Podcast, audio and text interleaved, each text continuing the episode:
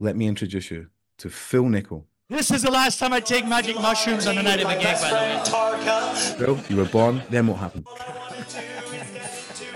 That's where I met my girlfriend Sissy, who has a face like a rare Chinese vase. Mingin. Born in Cumbernauld, Scotland. Do a lot of things together, a lot of shouting, a lot of screaming. And I get very angry, but I get angry at both men and women. I'm bi-curious.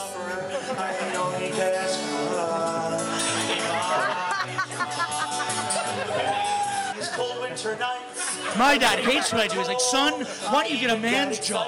So now, I'm a drag queen. Hello? Is it me you're looking for? Flamers would sing it. I'm the only Eskimo. Well, I'm the only one I know. Well, I'm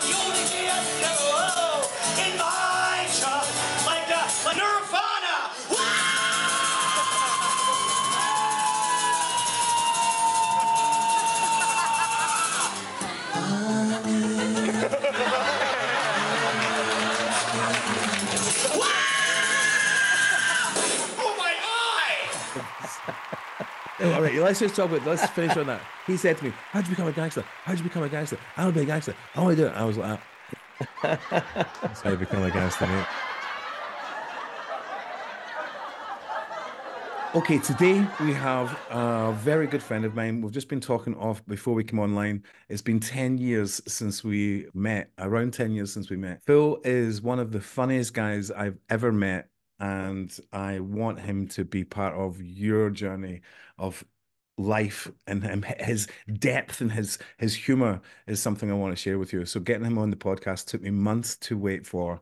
So I'm really excited about bringing him on to this podcast today.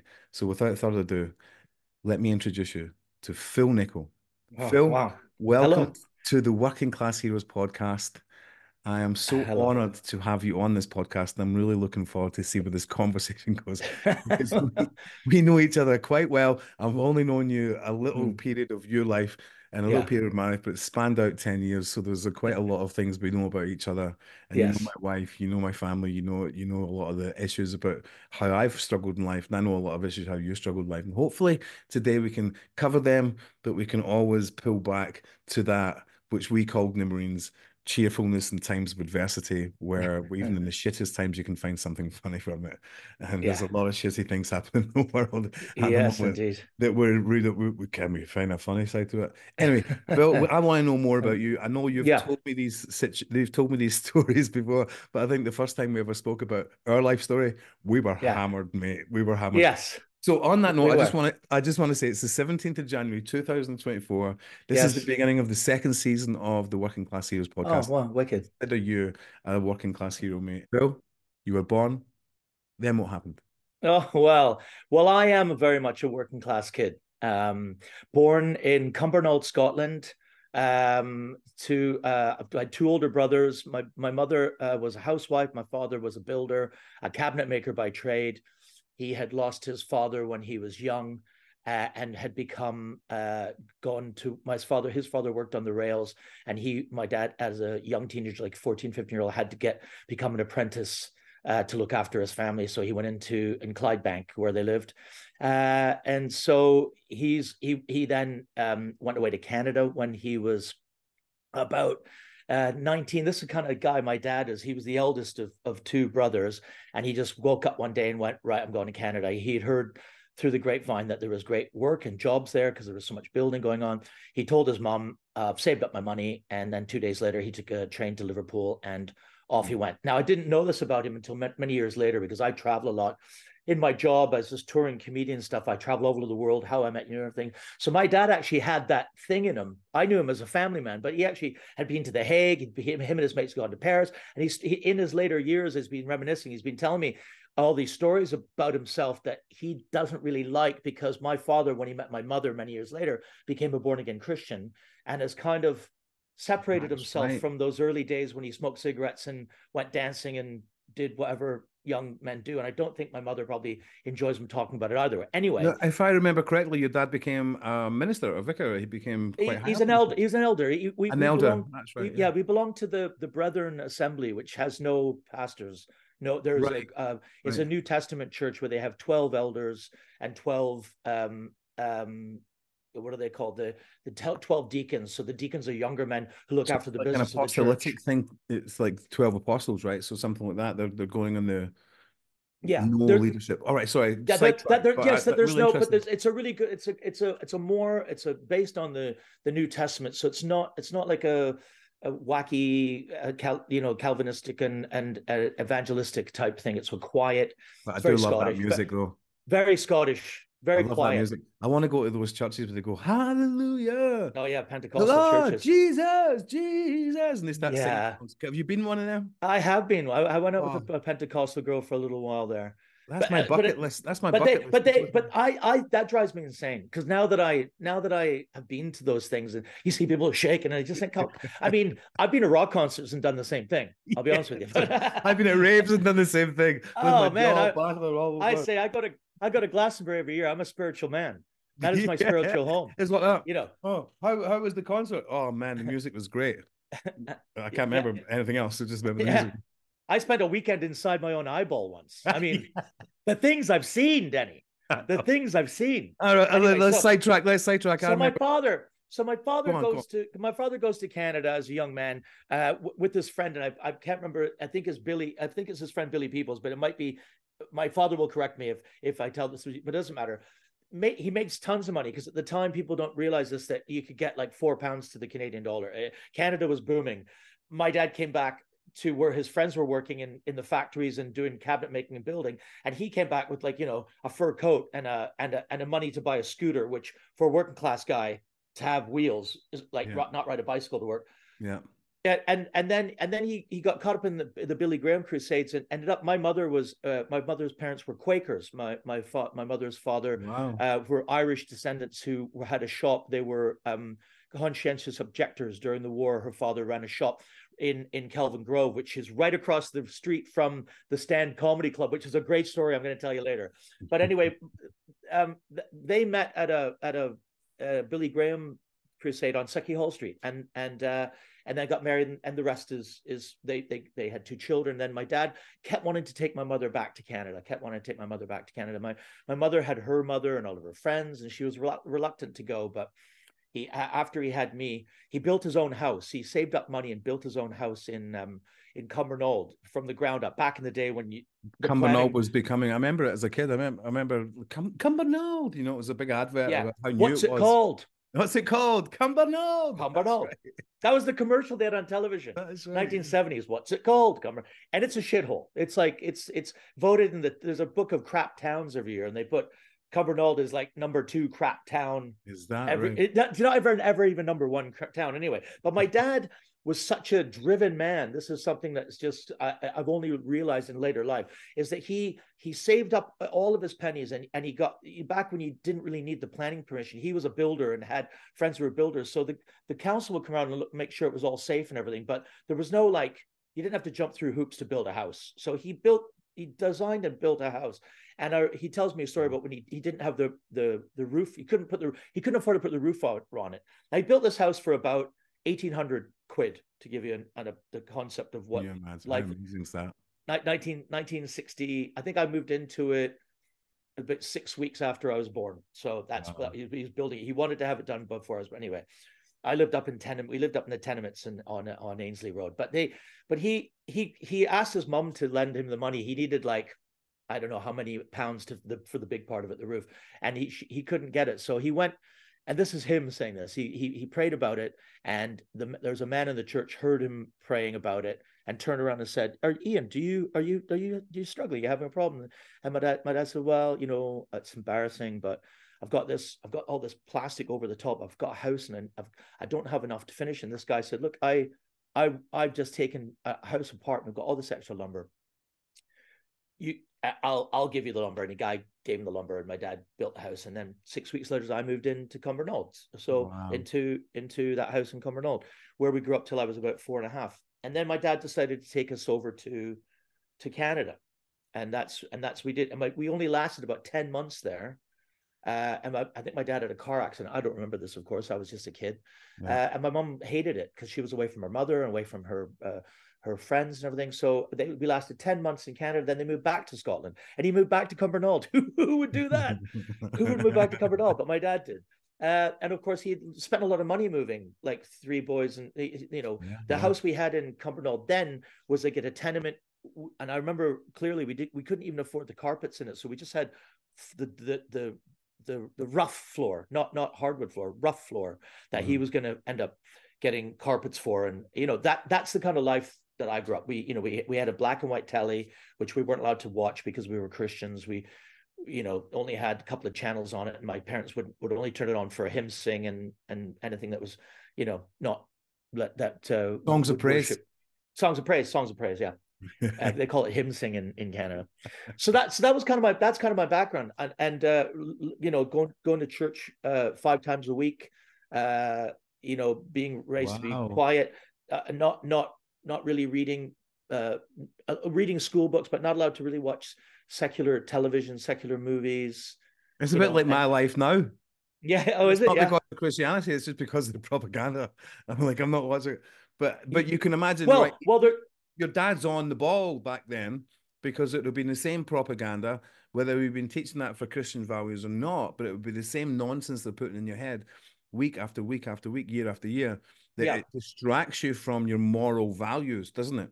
Yeah, well, yeah, it, it it takes you away from your core and it makes you question everything for sure. That's Yeah. I think it's one of the biggest ills, which we can come back to the biggest ills in in the modern world is they've they've I well, I don't hate to say they because I don't know if it is one particular person, but Who are the, the, Yeah, the, pe- the people who, the people who are, are who, are- with the money who are controlling us as the working classes are confusing us and keeping us confused with all the misinformation and disinformation and, and and it can be nasty and I and I, I don't take sides on it, but some of my friends Because you said Yeah. misinformation, disinformation. I had to Google what misinformation meant and what disinformation meant. yeah It's the same thing. I was like, misinformation, disinformation isn't the same thing. But they've, Yeah. they've made that two different things. That it's like, okay. Anyway, Yeah. sorry for interrupting. Well, that's okay. So- So yeah, this this is this is a um I've got a great story. Let, let me tell you this because I enjoy this. My so my dad when he went to um went to Canada when he was in his his his late teens, he worked he was a cabinet maker. So he was worked with really fine woods and he and he's my dad's a perfectionist. He he worked on these in the government building downtown Toronto doing all of like all of the inside of the buildings doing wood paneling back in the day when it was done by hand. Him and his friend Billy, they'd done this and and many years later, we were I was 12 and we were going for our um going for our citizenship. And part of the citizenship back in those days is 19 I mean 1972. So hold on. So you've, you've gone out there as a youngster. Yeah. You've come back to Scotland, but you've gone back out. I've got we've gone back out. I, we we I last I, I did another year of school in in Scotland, and then because of the way the school system works, I went back out there and I skipped a grade because of my education. So I was in a year with people that are a year older than me. But I was born in May, so I was short for people in my in my own year. I was tiny. I was short for people my age. Then I was born in May, so I was short for people in my year, and then I skipped a year, so I I was elbow high to everyone else in the class and I was born with a clinical stutter and a lisp. So when I was growing up, I I I, I had a severe stutter like that. So I and I and I went for my my mother uh, diligently with no money took me to the after school classes once a week to so I could learn how to speak. So by the time I was about 11 years of age and I was able to speak, I, he can't shut me up now. And I think it's a huge part of my character is formed with those moves yeah, for sure. Before I was 11, I went to like nine different schools, being elbow high everyone with a Scottish accent and a stutter and a born again Christian. So and I wasn't allowed to. I wasn't allowed to wear denim because my mother felt that denim was the devil's fabric. And it's, so it's safe to say that I got picked on every fucking day of my life. Let me just jump in there. Let me jump in there. Let's just halt that shit right there. Right. So I know you as an outgoing character. I know you as a full on person, and you offend everybody you meet until they know, oh, oh that's just his character. so when you're that age, right, you're you're you're young, before 12, pre-12, you've got this stutter. You're you're are you are you not not speaking as much? Are you speaking? Or you're keeping yourself in the background? Are you nervous? Or what, what's what's going on? What's the effects of having that stutter? Because i'm sure there's a lot of people who'll be listening to this who know people who've got a stutter and looking at and you looking at you and listening to you now there's no sign of that. What what were you like as a little boy with that stutter? Were you were well, you in, inward to yourself? Well, I do. I do have the stutter, and I I just did it there, and I do. I, I anyone I've worked because I do obviously went to theater school and worked with voice coaches, and every single one of them said, "Oh, you've got a stutter," and because they because they're people that are attuned to listen, watch your mouth, and tuned to figure it out. Like I've just done it there, it's a little, and I know little, what I'm doing. Tremor it or something. It, I tell you what it does. It, it affects my speech pattern in a way that I, I, always go off on tangents because I'm I've I've taught myself not to try and hang on to a sentence. If I can't get it I'll just, just I change off. the subject. So I um, I speak in a very angular kind of way that I think people find really hard to keep up with sometimes. They like what the fuck is this guy talking about? Because I go off on tangents. I'm also a little bit ADHD but everyone says they are. But anyway okay. when I was young I was I was two to things. I was going to different schools. So I was constantly trying to being made to fit in and and not you don't want to be the target of bullying. And i mean i have a real hatred of bullies as you know. Yeah. one of i hate seeing people get bullied. I hate i hate bullying tactics. I hate bullying politics. I hate bullying uh, if i see someone on the street i hate someone winding down the window going fuck you. I just hate that shit. Oh, uh, and i used to get i used to get upset about it and rise to it and be the kind of go yeah well fuck you and like run after people. As we know my my character has changed greatly even in the last 10 years. Yeah um, but when I was young and I was small and I couldn't defend myself, I just had like a really big. I would cut people to the quick if if I could get the words out, and I would I would put people down, and and the bullies of the school often, very often, would hold me down or hold me against a locker and try and scare me. And I think I two older brothers who were Christians who didn't. My brother Andrew was pretty good, but my brothers didn't really. They were they were much older than me and went to different schools, so they weren't really around to to help me and then they picked on me as well because they're my brothers. They they they they used to hold me down and tickle me till I puked, and as brothers do. So I, I was sort of in this. I, am very in, much in this world of living in my own head. I was very good at reading. I, I knew the answer to everything. I could. My, the, the teacher told me off. Had, had wrote a letter to my mom saying, "Can you ask Philip to put his hand down?" Because every time I ask a question, his hand is in the air, and I never ask him the answer because it then he takes he can't get the answer out and everyone laughs and it disrupts the class and then he feels bad so just tell him to stop and you can imagine being told stop answering questions in school so that's the kind of that's the kind of mentality i had so when i did uh, garner the ability to speak more clearly and become more elo- as more as eloquent as i can i had um, things I don't feel I'm being eloquent now. I feel like I'm all over the place, all over the shop. But I'm trying to get to the point, which is I think you're eloquent. It, it formulated I had my vocabulary and it formulated my uh, my need to be understood, and that's really mm. important to me.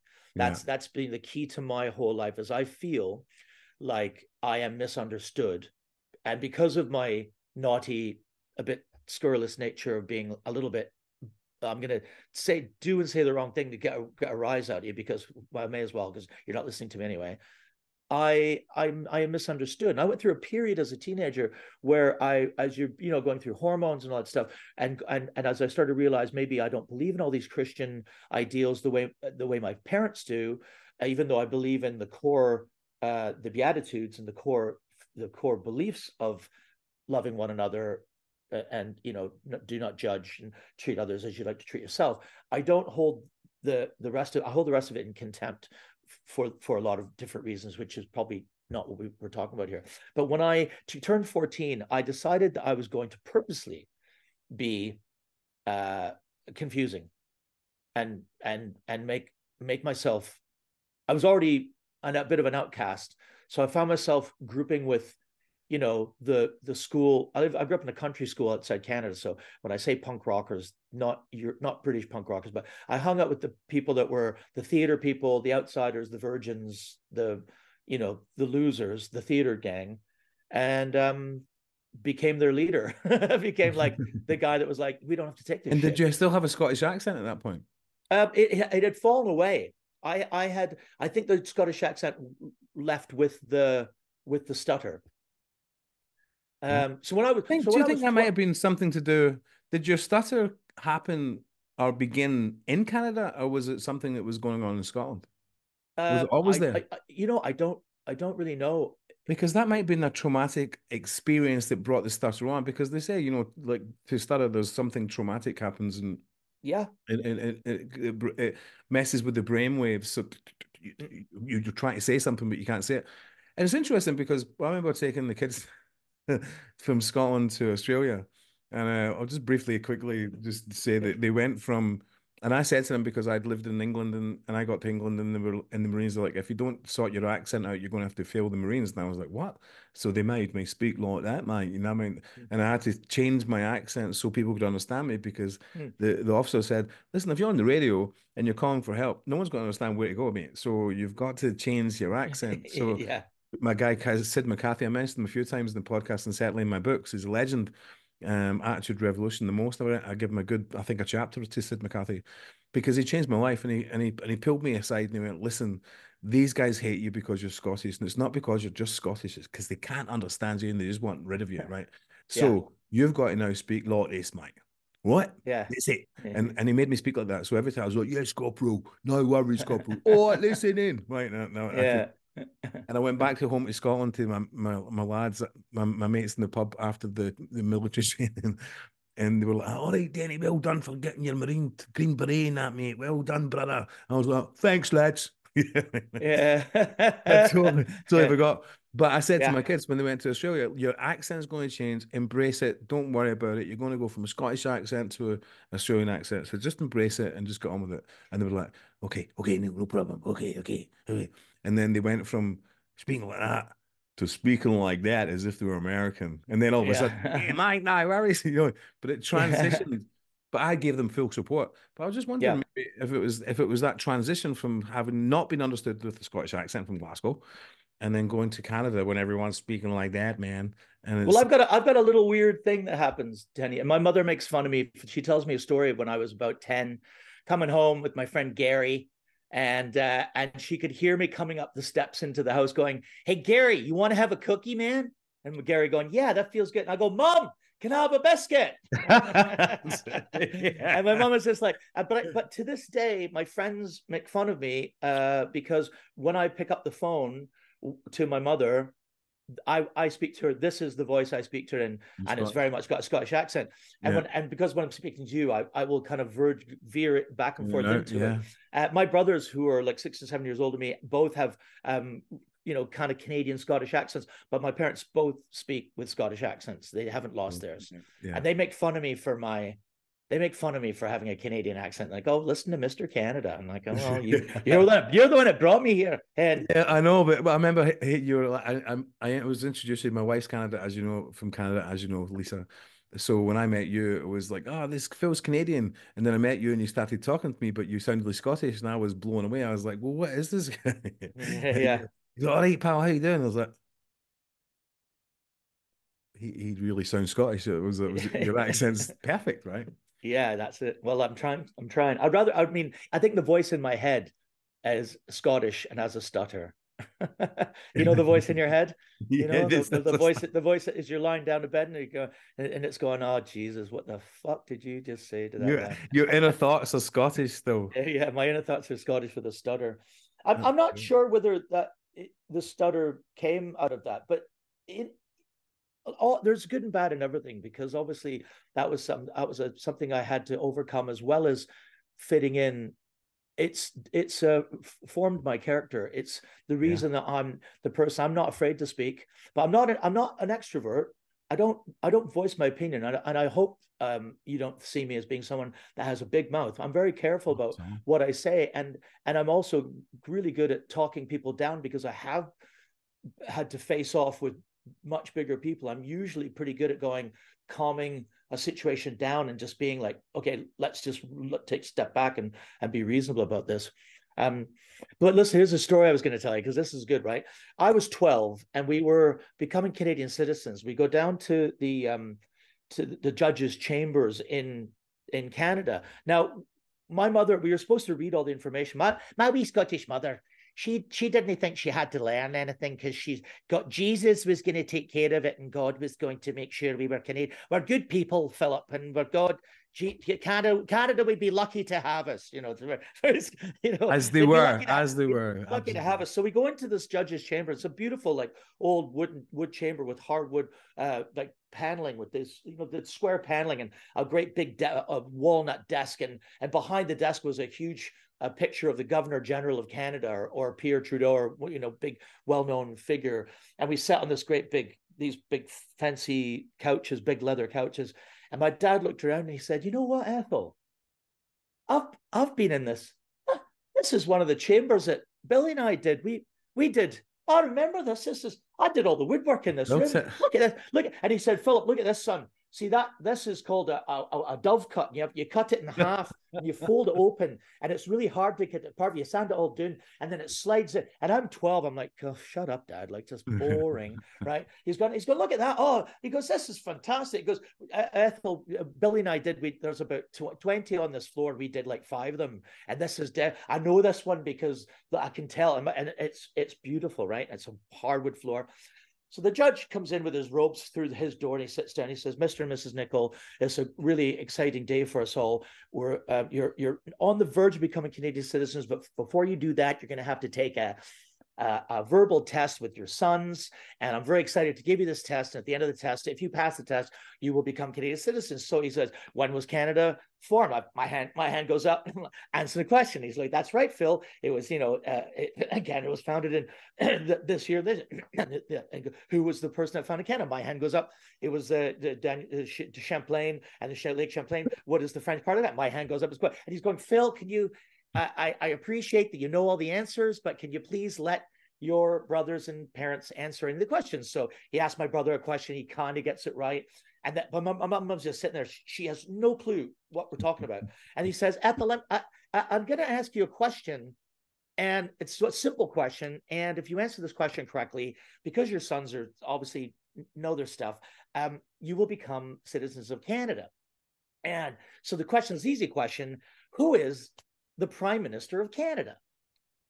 And it's on the wall behind him is a picture of the man. I, am I'm, I'm, I'm nudging her leg going, Phil, can you let your mother answer the question? And and and, and I'm nudging her going, he's going, Phil, can you please let your mother answer? Ethel, do you know the answer to the question? It's a simple question. Who's the prime minister? And you can see the blood drain from my mother's face as she realizes, oh, I may have fucked this up, and I might, we might not become. So she she blurts out, my husband Ian did all the woodwork in this room. and the judge goes, Sorry, what? He goes, My husband Ian did all the woodwork. It did all is, is, is the builder that did all the and, and the judge turns to Ian and goes, Is that true? And I goes, Ah, yeah, it was back in the day when we didn't have bandsaws. You had to cut the wood by hand. You know, you had to split it open and dust it all down, dust it all down. And I'm going, Dad, shut it. And the judge just sat there and he sat back and he took a pipe. And I remember he lit a pipe up and he, and he looked at us all and he stood up and he leaned over the table and said, You know what, Ian? I come into this. These are my chambers. They've been my personal chambers for the last 10 years. And I sit here every day and, and I think, look at the handiwork of the guys that did this stuff back in the day when they did it by hand. It's absolutely stunning. He stood up, grabbed my dad's hand, and said, Welcome to Canada, Mr. Nichol. Awesome. That's a and brilliant go, and you go, you go, so that took that was i'm not sure the, the, the timeline but that would have been before my birth before my brother's birth. So a, tw- a period of like 20 some years for my dad's handiwork to come back and serve wow. him so wow. a, that that's that's story. Yeah yeah. And and because of my dad's exceptional need to for perfection which of course as a kid drove me insane because i was never good enough for him. I would never you know if you leave your toothbrush at me philip what are you doing son? I've told you put that when you're like I'm, I'm, I'm eight. I don't I forgot you know like no wonder but at the same time he's uh, he was he's a, he was a great father looking back now as we all do. At the time I couldn't stand him because it was always correcting correcting correcting but then he didn't always have his father. He was doing as best he could and he was working two jobs to pay for the whole thing. And now I look at the amount of work and time and effort he put into putting food in our mouths and try and raise us as as moral Christian, good-hearted, uh, uh, exact and strong and, and purposeful men. That that that's and and that's a working that's a Glasgow working class that's a Glasgow working class mentality anyway. And on top of it, he had his own personal, you know, OCD and Christianity. 18 months ago, I went on a stag do to Ibiza, and the stag was horrible. He kept saying, guys, but it happens in Ibiza, stays in Ibiza, which is true because that's where his nine month old son Juan now lives. I'm a big fan of casual sex. Just thought I'd mention it. How old are you? I'll be I'll be 59 in May. 59, right? So I'm 51. how- so I'm a Yeah. wee bit behind you. I've got Yeah, you my are. beard's a wee bit whiter than yours, though. Ah, mine, go, mine goes pretty grey. You're 59, so we're talking quite a long time ago, man, and your memory is brilliant. It's, it's great that you can cast your memory back to a moment there. How old were you then when that was going on? 12. 12, man. 12 was a Mm. big year for me as well, because 12 was the year when I decided to become a performer. We went to, we'd gone to see, uh, 12? We had gone to see, yeah, we, we, I, I was kind of, I, I, started speaking and started, you know, being come more out gregarious. And, and it was like, we had, it, when I went to high school, we had a theater program, but when I was 12, we went, they, we did a school trip to see, to Stratford upon Avon in Ontario Right. uh, to watch to watch um, the Tempest, and it was like a school. There was all schools. with 800 students from all over the province in their school buses, and our class, and everyone's like shoot, shooting spit bombs and talking over it, and it's Shakespeare. The teacher going quiet, quiet, quiet, and half listening, and kids like it was before phones. If it was phones, they'd all be on their phones, but they're all like kind of nudging each other and farting and be. and then there's this one part where um, Ariel, the the the the, the fairy come appears on stage, but in this production, excuse me, in this production, Nicholas Pennell, who is a famous Canadian Shakespearean actor who I got to meet later in life, he dropped the ceiling open pretty much, and he he came out of nowhere. He dropped, and he was about 70, 60 feet off the ground in the middle of. We were all on the bank up uh, in the audience, and it was lit, and it was white, and it was huge, big wings, and he had this booming voice of like I of Ariel arriving and the place went completely silent in shock and awe. And I just sat there and went, "Oh yeah, that's that's what I want to be able to do." And what I, I think, looking back in now that I've processed it, because I want want to have the power to shut 800 people up and have them stop and listen to me, so a pin would drop. And I, and it was that was my my first event in theater that made me go, I I want to do that. I want to do that. That's amazing. Wow. that's and I, and I went home and told my mom all about it. And then uh, then I went to a high school a high school that happened to have a really good theater program. And the teacher Frank Luke, teachers are very important. And um, um, sadly Frank has passed away. One of the most important people in my life, Frank Luke, uh, saw me as a 14 year old and went, you know, you're wow, you're really good at this kind of thing. And I was like, oh, I didn't know. I don't know. Oh, maybe. And so he just started putting me in productions. And then as I got, became a bit older, I started writing my own shows and directing the shows and being in them. Um, and then ended up going to the the Sears Drama Festival, which is like a when I was 15, Sears Drama Festival, like a nationwide drama festival. I took a production, I re-scripted uh, Romeo and Juliet, uh, and I called it Space Idiocy, uh, 2013. And then, which is funny thinking that 2010, I think, or something. Uh, where where it was a, a parody of Romeo and Juliet, and it got to the the finals, and and I won I won a, a an award for a performance award when I was just a kid. I didn't really know what I was doing, and I'm not wasn't I wasn't I didn't walk around bragging about it, but I just it was a paint I won a painting a, a watercolor painting, and part the other part of it is they gave our whole school our whole class a a, a whole afternoon with a, a guy called Keith Johnstone who wrote the book on improv. So im- uh, improv is, you know, if you've ever seen the Comedy Store Players or or Whose Line Is Anyone television, Yeah, Keith love it. Johnstone, Keith Johnstone is the one that devised the entire thing. It's called Impro, Wow. and you could buy the book. We when I was 15, at the end, uh, uh, we had a whole day session with them, our whole, all the actors in the show and all the, all the kids in our theater program.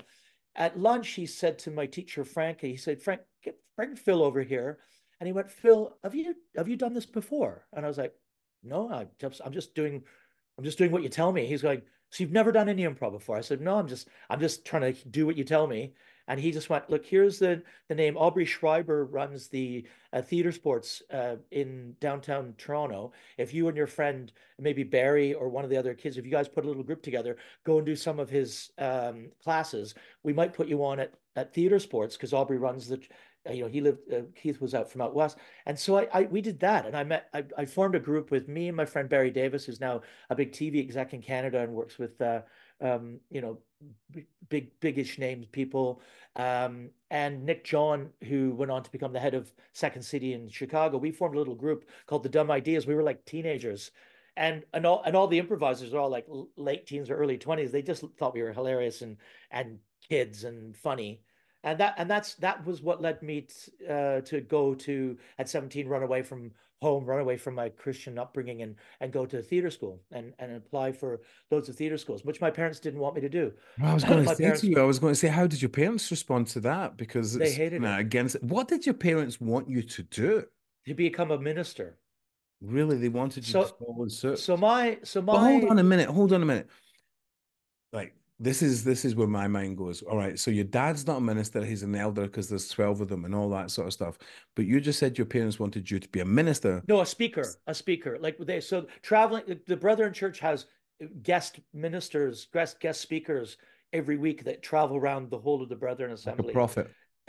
well like uh no just as teachers teachers Teachers of the Bible. say- Teach, I- so- the teaching the Bible. Do they they might have like they might have like a three part uh thing on um baptism. Uh, th- they might they might have You three specialize in a so, certain so area. so three like three a weeks in keynote speaker almost. yeah, so three weeks in a row, you get the same guy. They, we'd have your normal, you'd have your, you'd have your elder would go up and introduce the thing. You'd have the choir leader who would lead some sing, and they said, "Now our speaker for the week is uh, all the way from Texas. Is this guy?" Gotcha. And he'd come up and he would do, and it might be a one-off, or he might stay for a couple. He might stay with people for a couple of weeks, and and they and it sh- shares the knowledge all around. My curiosity goes, well, how how does that become a career? How do you get paid for it? Is it is it a how how does that work for those? Well, I think I think you get paid. It's unlike these mm, um, televangelists who make millions, who rip people yeah. who rip people off and use tithing. They use ti- tithing being the idea you give ten percent of your income to the church. Is Yeah. tithing is quite big in the Brethren Church, but Catholics, I suppose. yeah, it's but it's it's in the Brethren Church. It's a humble. All the money goes back into the building and the needs, and they have a huge outreach program. They they they deal with people with um, drug addictions and uh, people that have lost husbands and wives. So your and people- service, your service to the community, the wider community is is the job. is the key is the key yeah Yeah. and so these these ministers would move from place to place and i mean obviously they they they might maybe there were lawyers as well maybe there were they had other things they did in between time Secondary or second yeah yeah. they could be jo- yeah they could be they could be joiners they could be carpenters you know they could be But uh, their service would be to offer that service and do that, do that. go duty. and do that yeah go and do that duty yeah Beautiful. and and, yeah. and the, and the church and they might say to the church to the to the deacons you know i can't really come there but i, I kind of like they we need to buy my flight they get a flight and maybe they give them give them a Cover the and an, an, that sort of honor, an honorarium or something to Yeah. say to say thank you this is you know valuable so Wow. my What's parents want to make my so so this give a here's a plug. here's a give here's it a one more plug. curious One more what's that? plug. What's the what's the is the of the brotherhood? What's it called? Your dad's the brethren assembly the Brethren Assembly. So the brethren, the shout out brethren, Brethren there's there's different types of brethren. The brethren uh, at the most exclusive are almost like Mennonites or or Hutterites or the Amish, where they they don't they believe buttons are evil because buttons come undone too easy. Everything it's this old you know old school. Traditional Um, Ger- yeah, it's a German is a German, but there's also the River Brethren who are an Irish uh, sect, sect of it who are they still when I was going to church the men would sit on one side the women would sit on the other side with veils so when it comes to understanding people talk about Islam and all this you know get so offended by the burqa and all that stuff there's a bit of me going "Uh, it's not that far off it's not that long ago that Christian churches did the same thing that women kept their heads covered Yeah, It- it's- I, I it- grew it's- up. I grew up that. So Yeah. in the Catholic Church, the Yeah. women would go to mass. They'd have a veil on. bit of veil yeah Um, when they were in mass, take it off when they come out of mass. But that when they were in mass, they would have the veil on. Yeah, So, yeah. So not yeah, you know, so so so that was that was the that was the Bendale Bible Chapel in in Scarborough, and um, it- yeah, that was. I mean, that was. I- I was obviously just just a kid when I was fourteen. I wasn't really allowed to listen to um much secular music unless it was Christian. So for some reason, we could listen to Johnny. My brother listened to Johnny Cash because he Johnny was a Christian, so he kind of got away with it somehow. Mhm. But I, I, uh, my brother realized we were listening to Christian rock music, which is like, which is like normal rock music with, with the word Jesus thrown in, it. you know, Jesus, you know. So, but my brother Andrew, who's a bit older than me, when he had a car, he he he had a, a car like a souped up. He was a motorhead, so he had a, a souped up um uh, Capri V6 that uh, with the CB radio. and he was a bit of a naughty boy. When we get in the car, he would put in cassettes or V8s, V, uh, what do they call them? Eight tracks of like Boston or or Stevie Wonder or or he loved Stevie Wonder or Monty Python because he loved comedy. So you know, sit on your face, then tell me that you love me. Sit on my face and tell. And so we were like, as Christian kids, this was the fucking bomb for me. So when I was 14, my brother was a bit older. He, re- I realized that you could take a Christian rock album like the Phil Keaggy band. Phil Keaggy was a great guitar player, but Christian. Take that album out take the album out of the sleeve, take it out of the house, take the album out of the sleeve, replace it with the Clash's Sandinista, bring the album back in, put it on Headphones my on. turntable in my room, put my headphones on, but show the Phil Keaggy band. So when my mom looked in the room, I'd be like, "Hey, mom," she'd like, "How are you?" I'd be like, "Praise the Lord." Yep. And then, but in, but I'd be listening to "My Daddy Was a Bank Robber," and I think I just started to realize that maybe you can't all of the miracles and things that happen in the Bible, but that my parents believe are is the word of God, and therefore definitely, most definitely happened that Noah's Ark happened. The earth was created in seven days. That it's not as it's not as obvious as that. I started thinking this is bullshit, actually. And Well, that's a, that's a that's an interesting point there because obviously I'll, I'll just jump in. and know you know my my upbringing and how I've went from Catholicism, Christianity, Islam, and Buddhism, and I live with that Australian Aboriginals, right? So I have a collective idea of what is going on. I took my time. Of course, I was indoctrinated by Catholicism. I thank them for it. It was an amazing journey. I wanted to be a priest. I'm sure you know that. I write Yeah. about my books. I wanted to be a priest. It was the biggest thing. And then the priesthood mocked me and left me and and basically by their by their way of mocking me when I asked them to join the priesthood, they threw me into the Marines' hands because the Marines gave me lots of love and lots of respect and asked mm-hmm. me to do things for them that I did, and then they would give me lots of credibility, and then I joined the Marines, and it was like so I went from wanting to serve God to go and fight for God, and I justified that in my head. And then when I got to Iraq, I was dead nervous about going over there, and I was going to fight the war. I was going to fight the. I was going to kill as many people as I could who were trying to kill us.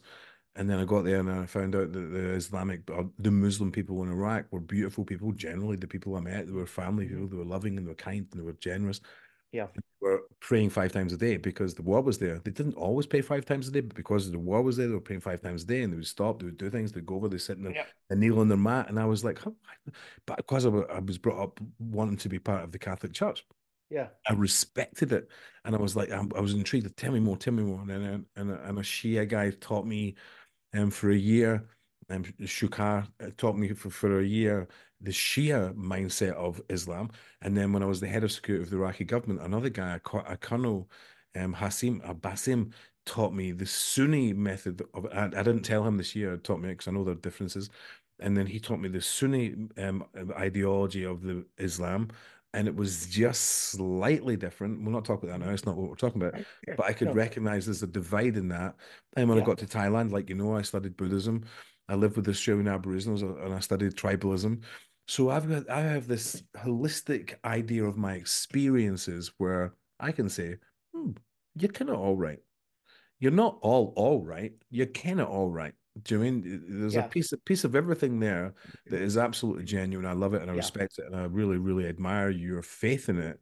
yeah, But I'm just sitting back on my own going, "Hmm, but I also have an opinion, having studied this, this, this, this, and this, that maybe you're missing something. yeah. And I think that's what Christians hate it. Catholics hate it. Buddhists hate it. Muslims hate it. Everyone hates it when you say, hmm, but maybe you're not 100% right. Is that not the is that not the the, the beliefs of the Baha'i Brith? And as the little bit that I've read about it, is they believe that all these things are correct. And, Yeah, and so- there and there and that there and that there's that there should be a, a, a unity in in that belief because it's all pointing to the same thing, which is trying to find out why where where we're coming where we come from and why we die and Well- explain the unknown. You know, Uh, there is, there's a couple of there's a couple of institutions and, and faiths that believe that, and it's not just the one. But but my point my point and, and it's always this because I do believe in Jesus number one fundamentally, right? It's just imagine if Jesus came along right now, right? And there's a part of and we'll dive digressing, but we'll go there quite quickly. But there's a part of the Bible which says Jesus was um, reading the Torah at 12 years old, the same age as you, breaking through your stutter and coming into the acting world or, or into the performing world, same transition. So if you can think about that time in your life where you felt absolute that you wanted to do something. I was the same when I found boxing. I was absolute. I want to be a warrior. So I can identify at 12 years old, he's finding I can read really well, I can talk really well, and I can spread this message really well. So Jesus at the point, the same as you and I are, are in our life, are going, well, I could be an authority in this if I wanted to. So he's found a career path. And then he disappears. 12 years old to 28 years old, let's say, you know, some people say 30, some people, whatever, you know, it doesn't matter, does it really, if it's 25, No. 26, 20, it's just that period of time. He just, just, just disappears. And Yeah. then when you start to research it, like I've done, I, I obsessed over it for a few years. He and his family members, we'll not go into who because it's another podcast for another time, but we want to try and keep this quite fun. He went from age of 14 to the age of of uh, 16, 17, traveling along the Palestinian trade route, it was called, which is this war right now is like Yeah. that was in Jesus' time. It was called the Palestinian trade route. It wasn't called the. It was the Yeah. Palestinian trade route, and that's what they want. And it led them to northern India. In northern India, he then went into the mountains and let's say Tibet or Kashmir, and he found out about Buddhism, and he spent a long time there. And then coming back from there, he went through Europe, he went through Africa, and then ended up back in the Middle East. And during that time, you've got all this wisdom that this Christ man, this Jesus, would have had. It it was unbelievable because if you've ever gone travel, which you have, and a few, a lot mm. of a lot of these listeners have, if you've gone out your own country and you've traveled on your own and you've traveled for years and years and years, and you come back, you're so wise, but it's very difficult to find the language to tell your friends what you learn because they're not living that life and it's a bit out, outlandish for them to even hear it. And Jesus turns up and he's, let's say, Jerusalem or Bethlehem or Nazareth, and he's like, hey, Yeah. But guess what, man? See if you close your eyes and you breathe really deep, you'll really have this peacefulness and and, and let's try it. It's like, Yeah. oh, God, that's really amazing. You're you- that, I'm I've just I I've I I, I couldn't sleep, but now I can sleep. Oh my Yeah. God, I used to think this, but I don't think. And you imagine how much of a superstar he was becoming, right? And then because he'd done it for so long, it would be like what, 14 years to 28 years. What's that? 14 years, right? So he's traveling around for 14 years. He comes back an absolute different guy and tells you the story. Three years later, he's dead, he's crucified, and everyone's still talking about him to this day. Yeah. That's impressive. So Yeah.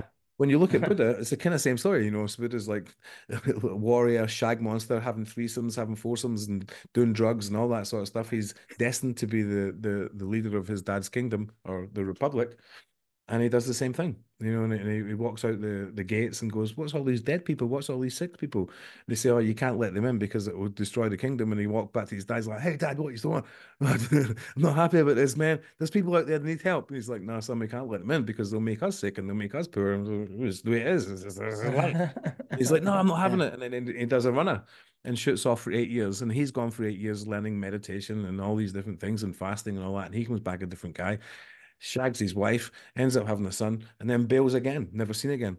But then the Sanskrits come 400 years later telling you about what he what he was talking about because people were talking about what he did for 400 years. That's amazing. And then you've got Muhammad, he goes for a walk in the mountains because he wants to do a bit of meditation, walks into a, a, a cliff um, and a cave, and then the angel Gabriel, just like the angel Gabriel came to Jesus' mom and says, Hey, listen, this is what's going on, this is the truth, this is what's happening. he's like, How am I going to tell people? I can't read and I can't write. He's like, Don't worry about it. Sing this surah, sing this song. He walks singing that song down from the mountain. And he goes to his little cousin Ali, who's 12 years old, and he says, Ali, listen, write this down. And he sings that surah, sings that song, and then he keeps on doing that. And that's how the surah, that's how the uh, the yeah. Quran was written. And that's amazing because people are, nah, you're crazy, man. Get out of here. You're off, you're off your head, you're off your head. And then all of a sudden, all these different things happen. Like, oh man, that's what Muhammad said. And then he becomes a prophet. And then, so it's not out of your logical mind to realize that these people had a real existence. It's historically proven that they all Yeah. said and done these things. So when you come to the end of the story and you go, hmm, that's interesting Mhm. as a story of each of them, but everyone who believes in them going, ah, but you got to believe me. You got to believe me. If you don't believe me, you're going to hell. If you don't believe me, you're going to go. You'll be dead. That's it. You'll be you'll be cast. You'll, you'll be killed. You'll be dead. And it's like, yeah, but when you say that, hmm, That's all the followers, though. That's all it the makes, followers. It makes yeah. me think I don't want to follow you. That's all the followers. I'm, I'm That's, that's my what- own. Fan, fans are fans are crazy. There's two two two thoughts came up in that. First of all, I I once said to my mom, "But I've done it. I, I, that's what I do.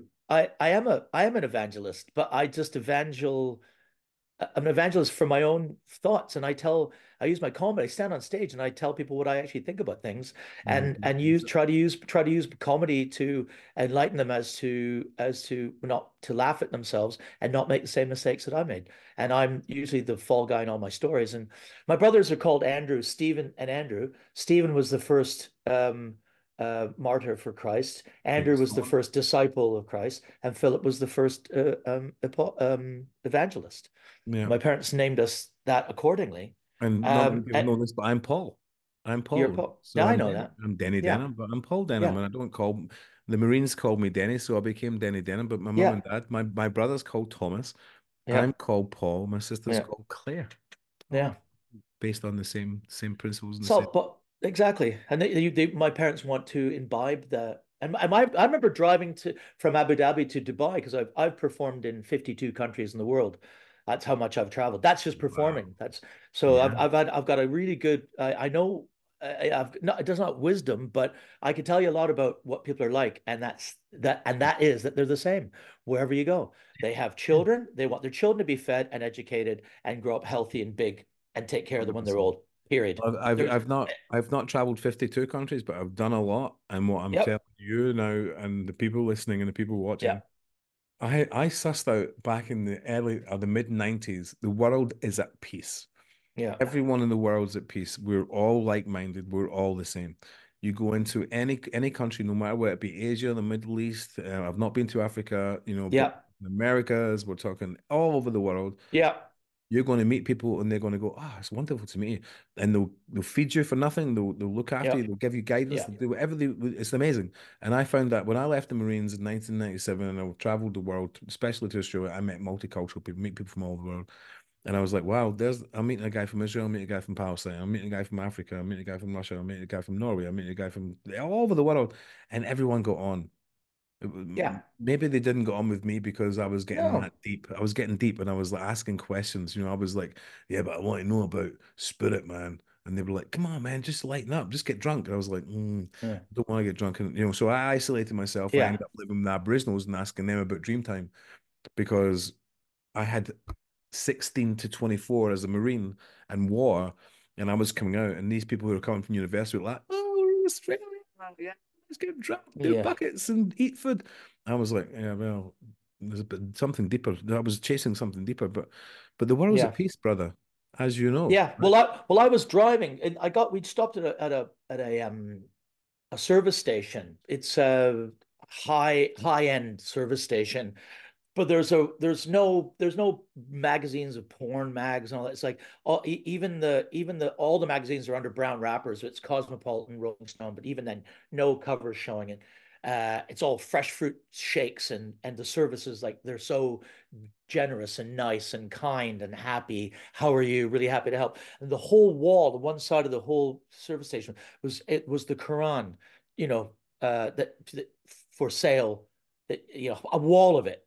Right. It's it's it was, I've never seen anything quite like it, and it just hit me. I thought my my dad would love this. yeah. My, my father would love this. So I rang him. It was uh, early days of telephones. He was on his landline, and I was like, "Oh, you're you're not going to believe this." And it was before camera phones, so I couldn't show him. I'm Yeah. I'm in a, I'm in the middle. You you you don't realize this thing because there's a natural prejudice that comes from the Christian West towards Islam.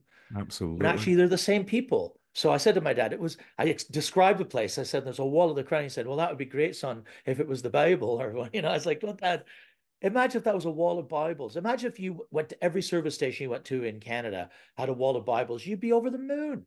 You would be like, so maybe in some way, these people here are, are advanced for what you want. I don't personally uh, uh, subscribe to it, but um, and my dad, and my dad, it took him a while to get his head around that. He went, and are they? Because they just assume it's a third world country that's that's dirty and it's horrible. It's like it's not. It's a first world country. They've got so much money, it's ridiculous, and everything's clean, and the people are really friendly and and it- happy to help. But the thing is with the this is this is this is this is I love that you just said that because that was my experience with the Muslim people. But I've done a lot of research. Now I'm not saying but because there's a a negative thing what you're saying, is cleanliness is godliness in Christianity, Judaism, and Islam. They're all Abrahamic. They believe in the same beginning prophets. This is what frustrates me and gets me angry. The Protestants hate, excuse me, the Protestants hate the Catholics for fundamental reasons. The Shia Muslims hate the the Sunni Muslims for fundamental reasons, Yeah. right? And the Kurds and the Turks and they all have different different interpretations of the same story. This is where I stand in the middle and go, right, okay, listen, I would rather be here holding your hand as a Christian, holding your hand as a Catholic. They're fully different things. Holding your hand as a Shia, holding your hand as a Sunni, Turk, Kurd, Buddhist, tribalism, atheist. I can stand in the middle and can tell you a story of this and a story of that. What I don't like and what I've never liked is when they say, if you don't believe the way I'm telling you it, you are the devil, basically. And then over here, you've got these people going, Islam, uh, people who are Muslim are worshipping the devil. And Yeah. you've got people in their world going, people who are Christian are worshipping the devil. Yeah. But but it, it it contradicts itself. And I don't know if you know this, Yeah. but in the Surah, in the in the Quran, Surah 92 is based uh, is is set out to describe Miriam, which is Jesus's mum. In the Bible, the New Testament, there isn't any chapter or verses dedicated to Jesus's mum. In Christianity, she's not regarded as a virgin. In Islam, she is, right? So you can see it's not as it's not as simple as going, oh, I'll believe this or I'll believe that. It's where you're born, geographically, where you're born. How you're indoctrinated into God will be what your fundamental beliefs are. I think that's dangerous.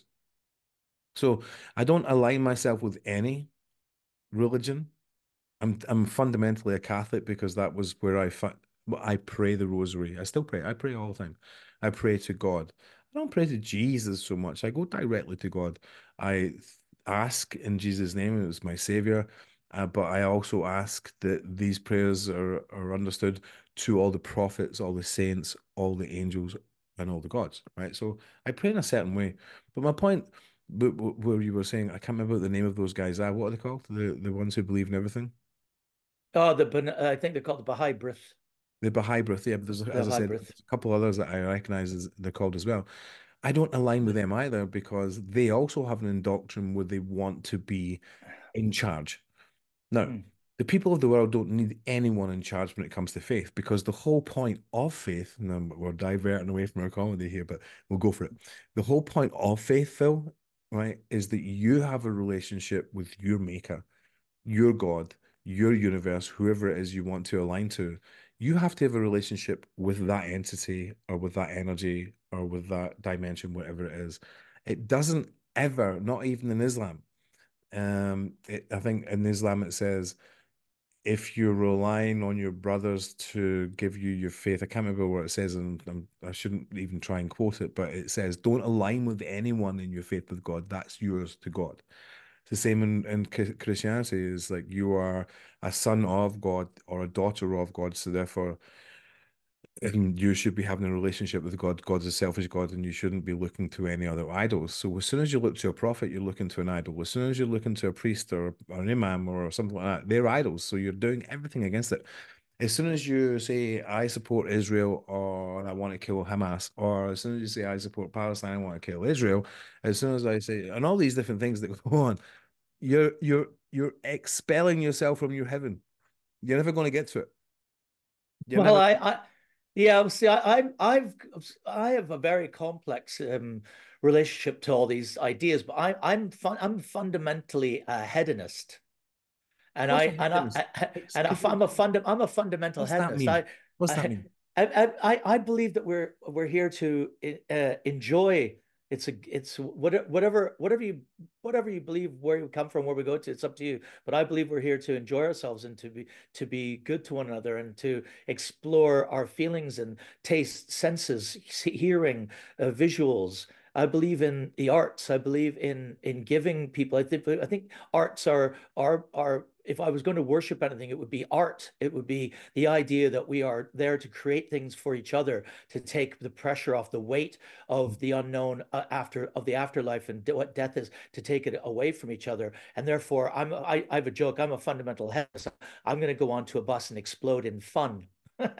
and I'm gonna I'm I'm going to well, I, I, would... I, I, I want I want to I want to to be to be uh uh you know I, I don't want to, to be a, a follower of a, a strict uh, uh, set of rules that I have to follow. We ha- we hold them in ourselves. I'm a humanist, and we hold them in ourselves. And people that believe if you don't believe in God, you must be an evil person are completely backwards. Because if exactly uh, Joseph Campbell's Power of Myth, or or you you know you've listened to J. Krishnamurti, or anyone who are outside religions who have deep philosophical and and ideas about what it, where it is, who we are, and why we believe these things that aren't that are non-religious in the sense that they tell us do not follow these strictly like a religion. These are simply our ideas. The J. Krishnamurti Foundation was set up, and the first thing they say is, "We do not want you following this like a religion." But what everything the man said he was brought into if you know anything about him he at 12 he was brought into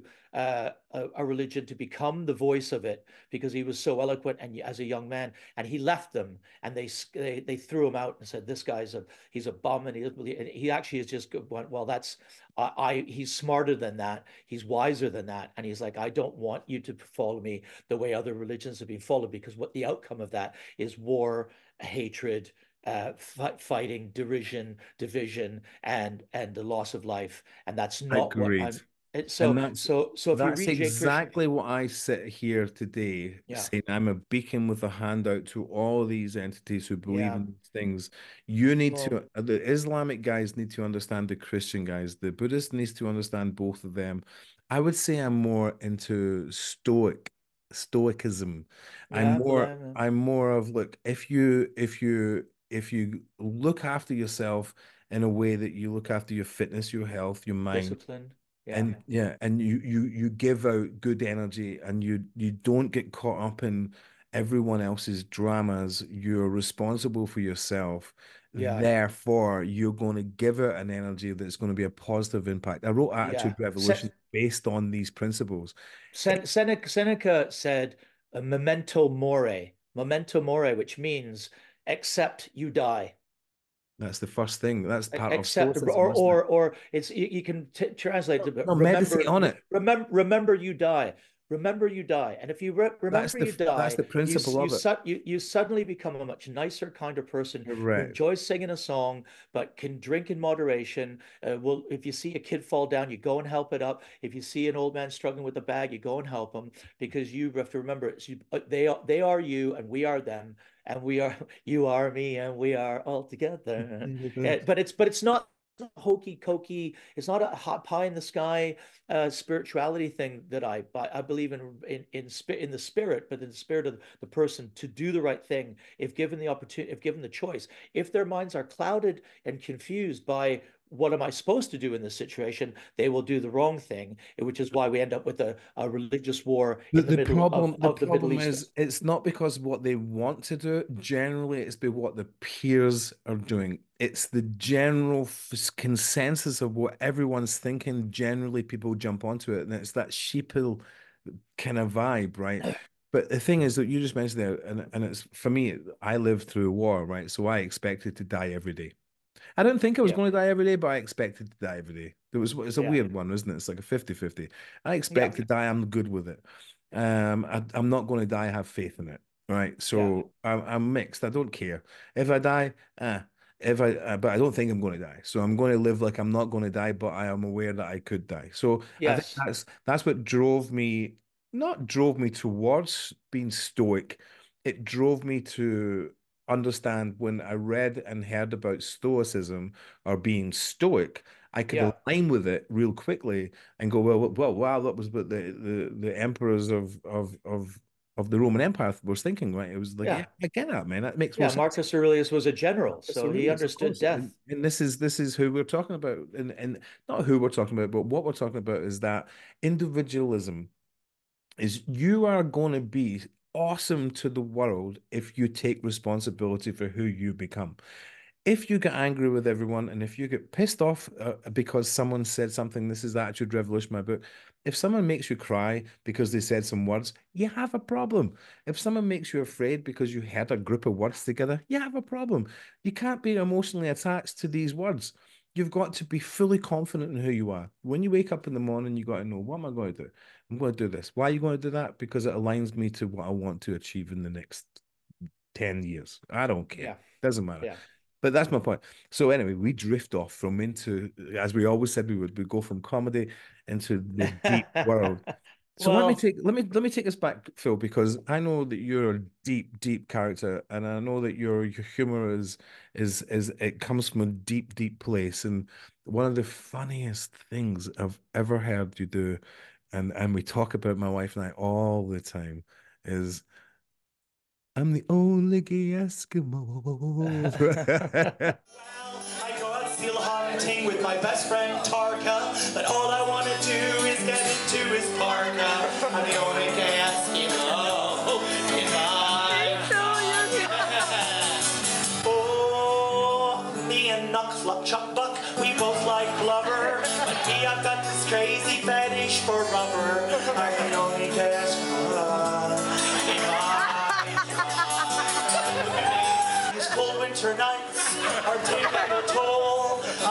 get excited when I see the North Pole. See the North Pole. Santa. Now, like the Proclaimers would sing it, I'm the only Eskimo. Well, I'm the only one I know. Well, I'm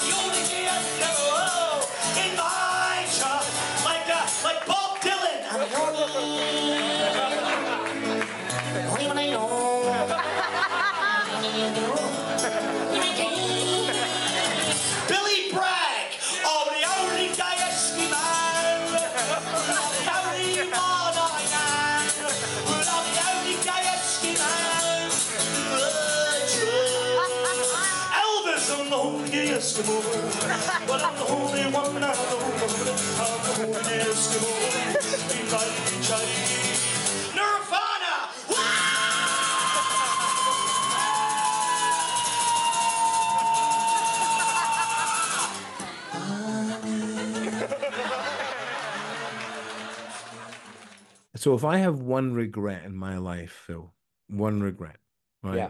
I don't have many regrets. I can justify even the worst things I've done in my life, right? But I have one regret. You run a workshop in my bar. I think there was maybe what 10, 15 people there or something like that. And then we had an event where they We put uh, put the show on, yeah. put the show on, right? So you were the opening, you introduced the guys. The guys came up and gave, I think, five minute gig Yeah, yeah. and and they all had a go. It was a hilarious, amazing moment in my bar. It It was was the most thing, yeah. amazing moment that happened in my life to see the Yeah. fact that I'd learned about comedy, even just to the point of the seating positions of where the chairs would be, how the stage would Uh-huh. be set up, and all that sort of stuff. I learned so yeah, much. yeah. I have one regret. I didn't become part of the workshop. No. I didn't go away and make a You bit a set. I would love, Yeah. I would love to have done it. I was, I was, I was being more, um, you know, that military guy. I was the leader. I had to make sure everything was red and everything was good for you. And uh, that's one regret. I wish I did that. So I'm going to put it out to you. Maybe one day, hopefully, um, in the future, we can do a mastermind and do the same thing again and do a workshop, a Phil Nichol Sure. mastermind on stand-up comedy and see if we can get people Sure. online, see if we can get a lot more people than 15 people. But Sure. what you did for the bar and what you did for the people was amazing that night. It was Well, that was that was fun. I've I've still remained friends with a couple of them. Uh, and Tyrone Stallone, if you remember, was this yeah, uh, yeah. little um, stocky, muscular uh, black dude from Portland who who was running away from some bad shit in some bad gang shit that he was involved in and was Yeah. just never and never went back. I think he went to India after that. He's now in right? Berlin. He's now one of like the top alternative English speaking companies. Does Wow. it professionally, runs Wow. gigs, Wow. and and that and that's all off the back of him. that show. What, That- what, that that that workshop. that that workshop. And that And was the power of it. What you brought to the, I mean, like that's why I say it's my regret because I sat in the background at the bar listening to everything you said, and what you were teaching was gold. I mean, it took it, it gave me a whole new understanding of comedy, Yeah, stand-up yeah. comedy, not just as the important to to, to have the the funny jokes, but Yeah, also sure. The presentation as a as a as an owner of a venue to how we set that up, how we Yeah. promote that, and everything else. I learned so much. But the funniest thing of all was on that night when you were performing. Yeah. I had just been given the the blood sample to say that you had dengue fever, That's right. Yeah. and I didn't want to give it to you. Yeah. So you had your show. I didn't want to ruin your show. Yeah, you I know. Either. That was the last two weeks of your time in Thailand, was, wasn't I nearly, yeah, I nearly killed me. Now I'm gonna. I, I've got this. I, so comedies. Yeah, I've got. I tell this story, and I'll probably sign off on this, Denny, because you, you'll really appreciate this. I was on the tube, and uh, a packed tube, no seats on the t- people standing, and this old guy got on. He was like, he, he looked like he was in his 80s, and he was, but he's a big guy, uh, tall, uh, stocky, oh, but an older man. And I said, and I stood up immediately. I went, "Hey, excuse me, do you want do you want to sit down? He went, No, no, don't worry about that, laddie. If I uh, if I sit down, I will be able to stand up again. And so I I'd already stood up, and there was a woman, there was people packed. So I said this, I said to this girl, you know, well, you sit down there, and I stood up, hanging on beside this guy. And you know how old people venture their opinion, express. He just started talking to me. He went, he went, you know what? I was in uh, I tried to join. I was in World War One. I. I was in the D-Day landings. I tried to join the army at 15, and they wouldn't let me. And when I was 16, I was in the D-Day landings. I was in a tank, and uh, in that tank, there's only th- of all the tanks that landed on the the beaches, only three survived the whole war.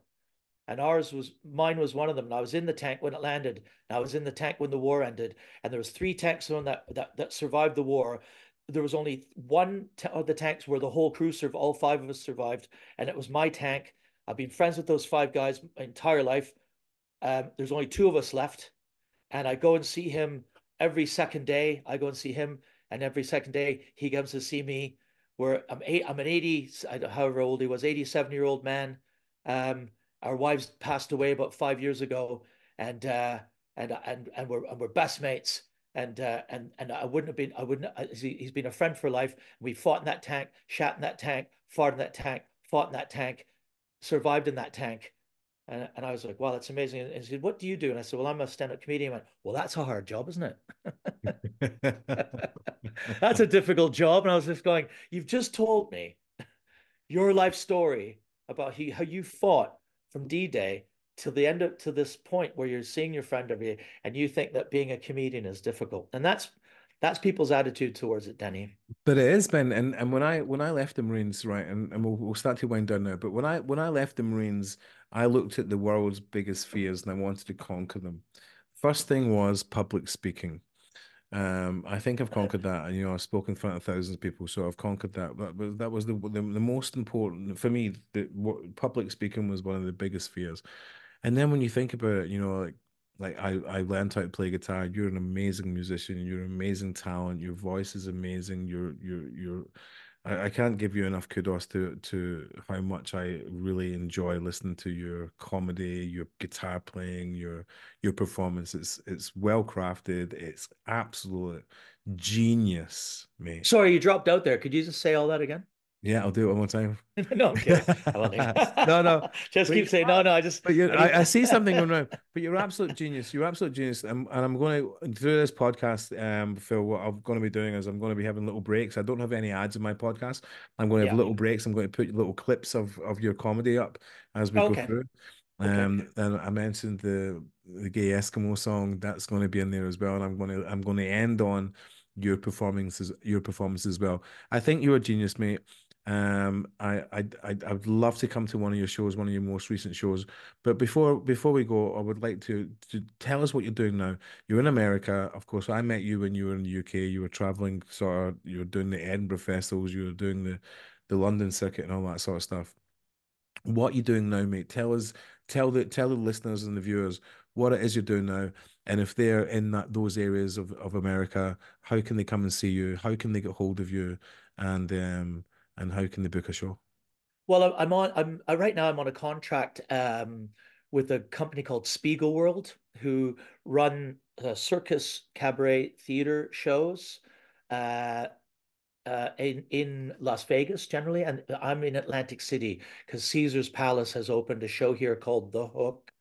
Uh, I'm a host. I'm the host of The Hook. I play a character called Dick Marlin, uh, and everybody loves Dick. Uh, it's a it's a racy, saucy kind of um, a circus performance. Like it's imagine Cirque du Soleil, but with with adult humor. Yeah, awesome. Um, there's a couple of other comedians in the show. There's another comedian in the show who is my co-host, who I live with here, called Scout. Um, and she's uh, she comes from uh, Kansas City. Uh, she's gay, and uh, the, her material is very much about her, about herself, and very, uh, uh, what do you call it? Um, autobiographical. So that shows on uh, here at Caesar's Palace in Atlantic City. You can buy tickets for it. It's, it's uh, 10 shows a week, Wednesday to Sunday. Uh, it's a beautiful sunny day out there today. I'm oh, I'm always going to be back in the UK. If you want to catch up with me, I'm on Instagram, Philbo2000. Uh, I'm on TikTok at Phil Nichol, and I'm on Facebook at Phil Nichol. And you can find me on there. I put lots of clips up now. I'm starting to get into the social media idea. All the kids are doing, so I'm putting up regular clips. No, I'm So I'm can noticing can that that you're inspiring me because obviously with this podcast I'm supposed to do a lot of that, and my PR guys always tell me, "Danny, you're never on social media as much as you should you be." need to do it. And it's like I know, but I'm also the editor, and I'm also the thing, and I do other things, and it's like, Yeah, but I'm I'm I'm, it, I'm trying, I'm trying, I'm trying try to make what I'm doing now with the podcast more of a a, a full-time job. I love it. I love meeting guys like you. I love having these yeah. conversations. It just means I need to just direct more of my attention to it. I think if you just see it as part of the job, then that's I've got someone helping me with it. So just click to clip stuff up. I've had a clip go viral recently. It's had 1.3 million views and uh, Wow. had 86,000 likes, and I've gained about 800 new followers in the last three weeks. Wow, that's Uh, so it so it does pay off, and I think it just has to be consistency. It's not my funniest clip. It's a clip about me. Uh, I a true story when I um I um met a girl at a barn when it when we went back to her place to to shag.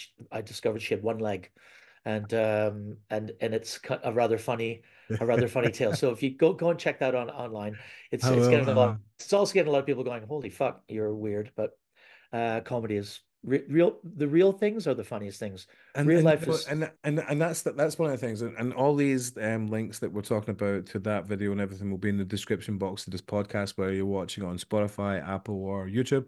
It will all be there for you to just click away and, and enjoy Phil's comedy. I I I I advise you, please I'm funnier than I have been on this podcast. No, this is a podcast. This is the Working Class Heroes podcast. This is always about uh, getting to know the people, getting to know why they became who they are. Phil, Phil, you're I, I, you're. Uh, I have I have one comedy act that I loved watching when I was a kid. That was Billy Connolly, oh and yeah, he would have me in stitches. Like yeah, I couldn't breathe. I thought I was going to die. But at times I was like, oh my God, I, I forgot to breathe and I can't breathe. And then I'd go into sort of palpitations and and really sort of almost pass out by laughing with Billy Connolly. That's how much yeah. he made me laugh. You are the only comedian that's came close to Billy Oh, Connolly, and and that's and, and ridiculous. the But he's a laughter. genius. He was a genius, as a mate. And but it's not not just it's Billy's a different different guy. Comes from a different era. It was his his ability to say the things that he could in that era that that, Yeah. that got me hilariously laughing. But you can do that. But what I know of you, what I've seen of you live as a person, with some laughs, you know, as a person and as as a, an act that I can see online. You're you're a really, really funny man, and I really, really respect and love your art.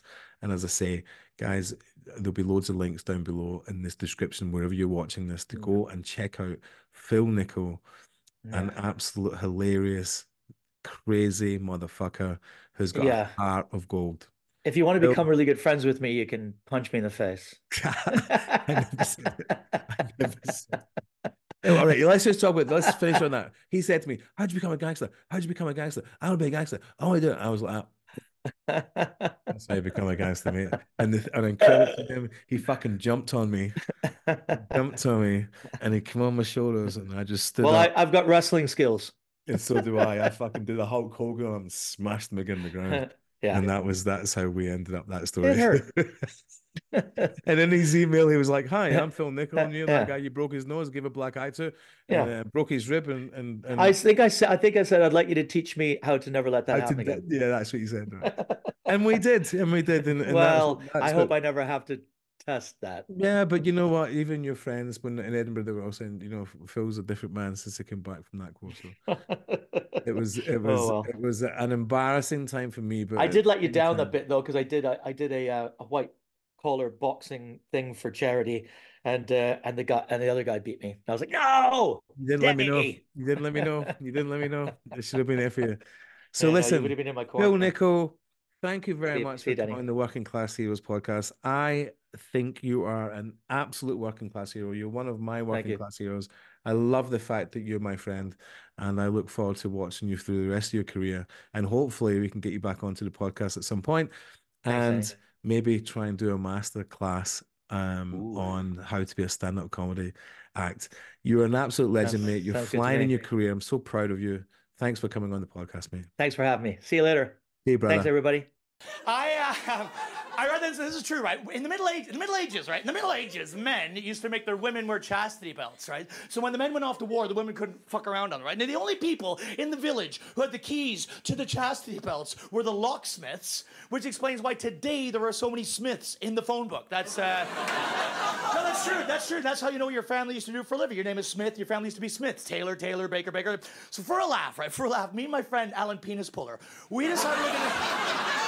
That's that, that- that's not funny, you guys.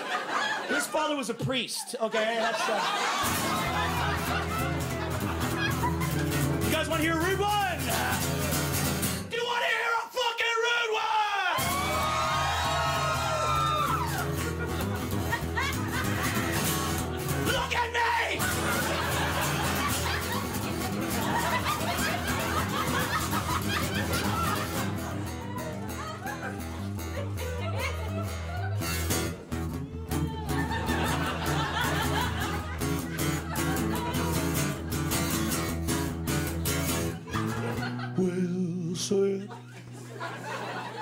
I said I woke up this morning, the big fat cock in my mouth. Said I woke up this morning, the big fat cock in my mouth. Ah, ah, ah, ah.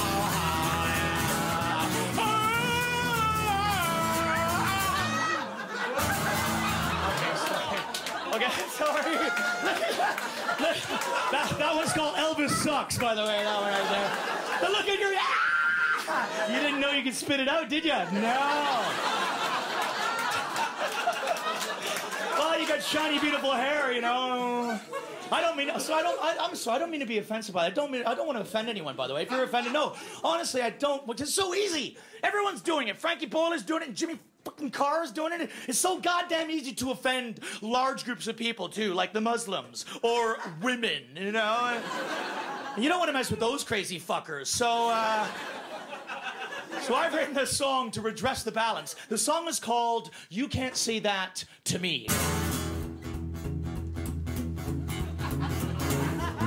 Well, I was riding on the tube and this chick was being rude. She got up in my face with a chavvy attitude. And as the doors were opening and I got up to leave, I called her a loser. She said, You can't say that to me because I'm a gay, black 30 something, one legged blind, a German midget, pole dancer with a tumor. And I said, Oh, sorry.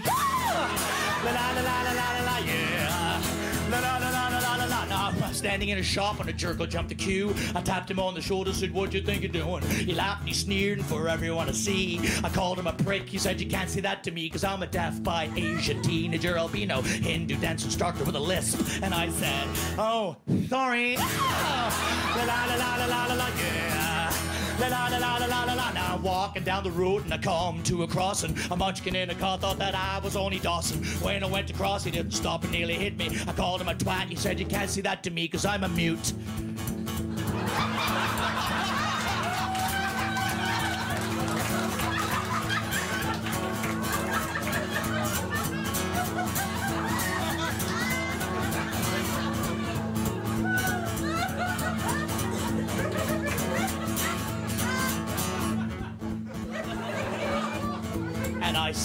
Pardon? Got in trouble with the world today. You gotta be so careful about everything you say. I should keep my mouth shut, it's a safest bet. If I've offended you already, you ain't seen nothing yet. I got her really late, my girlfriend, she was griping. And I was so annoyed I couldn't take any more sniping. She flew into a rage and threw a slipper at me. She called me an asshole. I said, You can't say that to me, cause Hey, short cross-eyed braces wearing pimply ginger virgin spineless mental chap with a limp yeah. Cause I'm a web figured bald Italian Chinese Muslim not a bishop and really bad bread yeah. Cause I'm a lonely single father with a pin in his hip at the me cross-dresser in a turban. I'm a single Scottish poet too old for TV I'm stupid I'm fat and I'm ugly and she said yep yep oh yeah.